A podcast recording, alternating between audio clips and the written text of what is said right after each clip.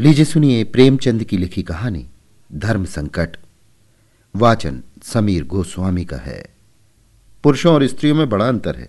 तुम लोगों का हृदय शीशे की तरह कठोर होता है और हमारा हृदय नरम। वो विरह की आँच नहीं सह सकता। शीशा ठेस लगते ही टूट जाता है। नरम वस्तुओं में लचक होती है। चलो बातें न बनाओ। दिन भर तुम्हारी राह देखूँ। रात भर घड़ी की सुइयाँ। तब कहीं आपके दर्शन होते हैं? मैं तो सदैव तुम्हें अपने हृदय मंदिर में छिपाए रखता हूँ। ठीक बतलाओ कब आओगे? ग्यारह बजे। परंतु पिछला दरवाज़ा खुला रखना। उसे मेरे नयन समझो। अच्छा तो अब विदा।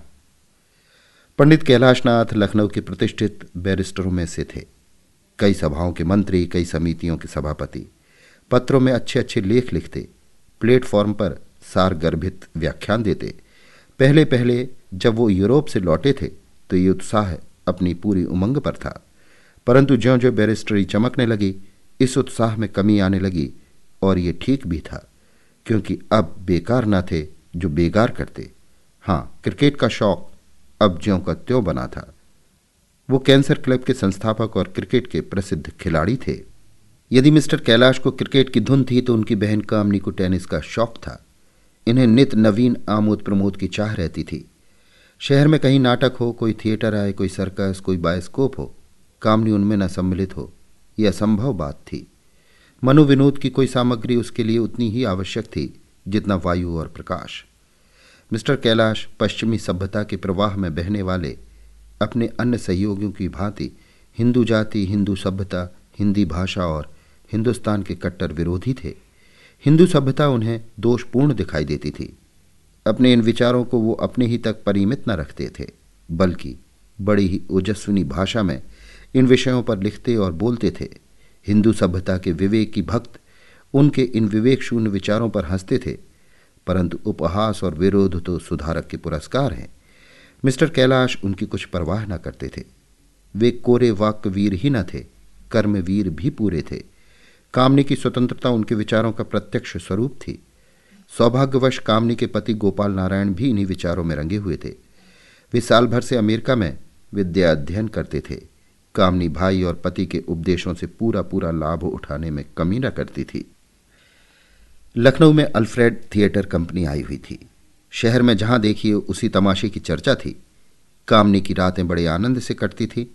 रात भर थिएटर देखती, दिन को कुछ सोती और कुछ देर वही थिएटर की गीत अलापती सौंदर्य और प्रीत के नवरमणीय संसार में रमण करती थी, जहाँ का दुख और क्लेश भी इस संसार के सुख और आनंद से बढ़कर मोददायी है।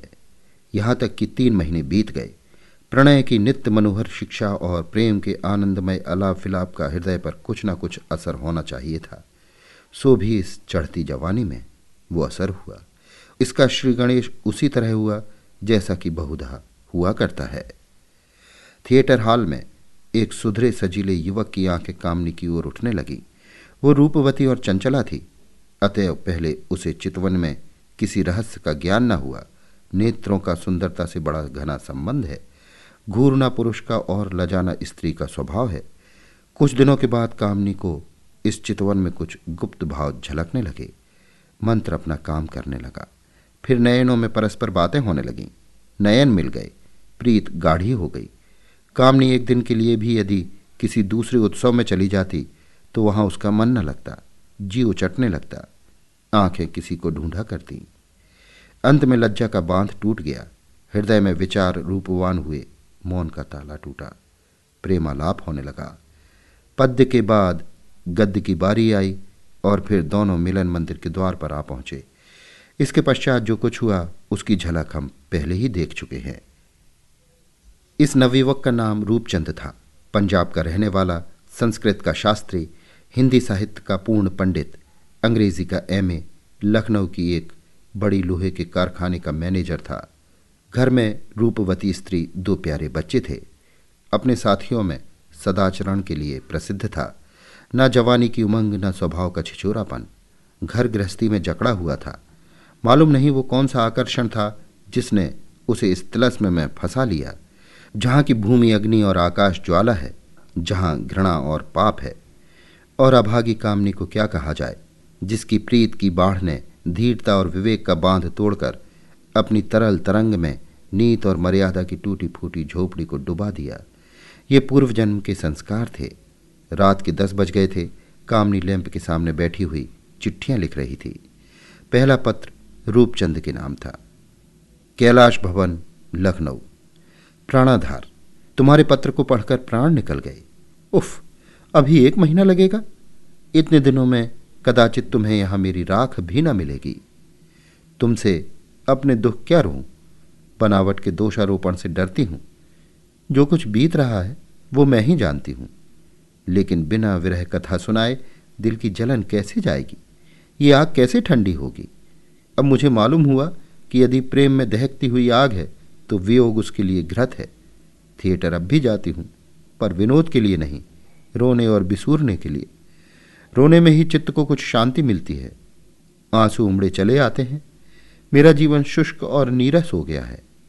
न किसी से मिलने को जी चाहता है, न आमोद प्रमोद में मन लगता है। परसों डॉक्टर केलकर का व्याख्यान था। भाई साहब ने बहुत आग्रह किया, पर मैं ना जा सकी। प्यारे, मौत से पहले मत मारो। आनंद के गिने गिनाए क्षणों में वियोग का दुख मत दो। आओ, यथासाध्य शीघ्र आओ और गले लगकर मेरे हृदय का ताप बुझाओ। अन्यथा आश्चर्य नहीं कि विरह का ये अथाह सागर मुझे निगल जाए। तुम्हारी कामनी। इसके बाद कामनी ने दूसरा पत्र पति को लिखा।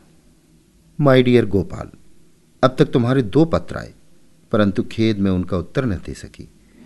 दो सप्ताह से सिर में पीड़ा से असह वेदना सह रही हूँ। किसी भांति चित्त को शांति नहीं मिलती, पर अब कुछ स्वस्थ हूँ, कुछ चिंता मत करना। तुमने जो नाटक भेजे उनके लिए हार्दिक धन्यवाद देती हूँ। स्वस्थ हो जाने पर पढ़ना आरंभ करूँगी। तुम वहाँ के मनोहर दृश्यों का वर्णन मत किया करो, मुझे तुम पर ईर्ष्या होती है। यदि मैं आग्रह करूँ तो भाई साहब वहाँ तक पहुँचा तो देंगे, परंतु इनके खर्च इतने अधिक है कि इनसे नियमित रूप से सहाय मिलना कठिन है और इस समय तुम पर भार देना भी कठिन है। ईश्वर चाहेगा तो वो दिन शीघ्र देखने में आएगा, जब मैं तुम्हारे साथ आनंदपूर्वक वहाँ की सैर करूँगी। मैं इस समय तुम्हें कोई कष्ट नहीं देना चाहती। आशा है तुम सकुशल होगे, तुम्हारी कामनी। लखनऊ के सेशन जज के इजलास में बड़ी भीड़ थी।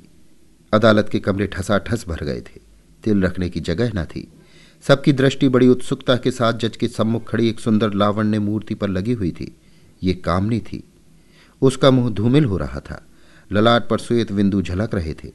कमरे में घोर निस्तब्धता थी। केवल वकीलों की कानाफूसी और सैन कभी कभी इस निस्तब्धता को भंग कर देती थी। अदालत का हाथा आदमियों से इस तरह भर गया था कि जान पड़ता था, मानो सारा शहर सिमट कर यहीं आ गया है।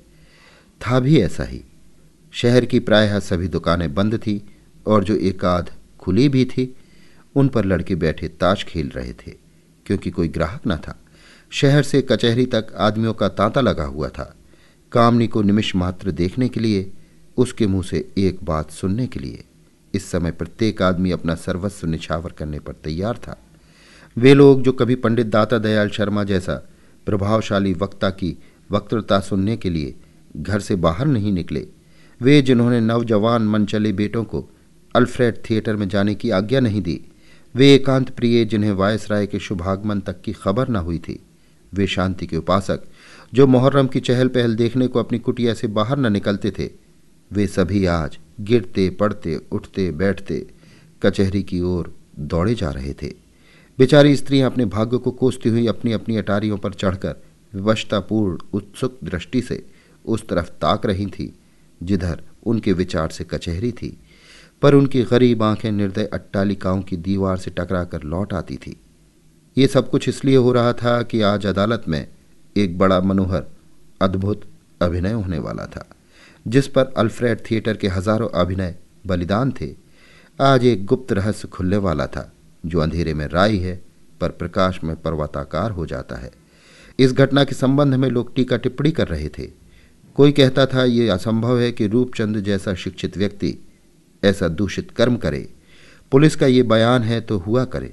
गवाह पुलिस के बयान का समर्थन करते हैं तो किया करें। ये पुलिस का अत्याचार है, अन्याय है। कोई कहता था, भाई, सत्य तो ये है कि ये रूप लावण ये खंजन गंजन नयन और ये हृदय हारणी सुंदर सलोनी छवि, जो कुछ ना करे, वो थोड़ा है। श्रोता इन बातों को बड़े चाव से इस तरह आश्चर्यान्वित हो मुँह बनाकर सुनते थे, मानो देववाणी हो रही है। सबकी जीभ पर यही चर्चा थी। खूब नमक मिर्च लपेटा जाता था, परंतु इसमें सहानुभूति या संवेदना के लिए जरा भी स्थान न था। पंडित कैलाशनाथ का बयान खत्म हो गया और कामनी इजलास पर पधारी।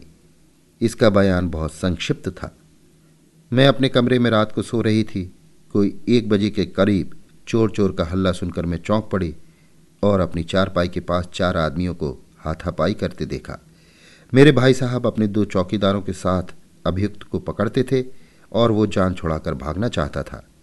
मैं शीघ्रता से उठकर बरामदे में निकल आई। इसके बाद मैंने चौकीदारों को अपराधी के साथ पुलिस स्टेशन की ओर आते देखा। रूपचंद ने कामनी का बयान और एक ठंडी सांस ली। नेत्रों के आगे से पर्दा हट गया। कामनी? तू ऐसी कृतज्ञ ऐसी अन्याय, ऐसी पिशाचनी, ऐसी दुरात्मा है? क्या तेरी वो प्रीत, वो विरह वेदना, वो प्रेमोद्गार सब धोखे की टट्टी थी? तूने कितनी बार कहा है कि दृढ़ता प्रेम मंदिर की पहली सीढ़ी है? तूने कितनी बार नयनों में आँसू भरकर इसी गोद में मुँह छिपाकर मुझसे कहा है कि मैं तुम्हारी हो गई?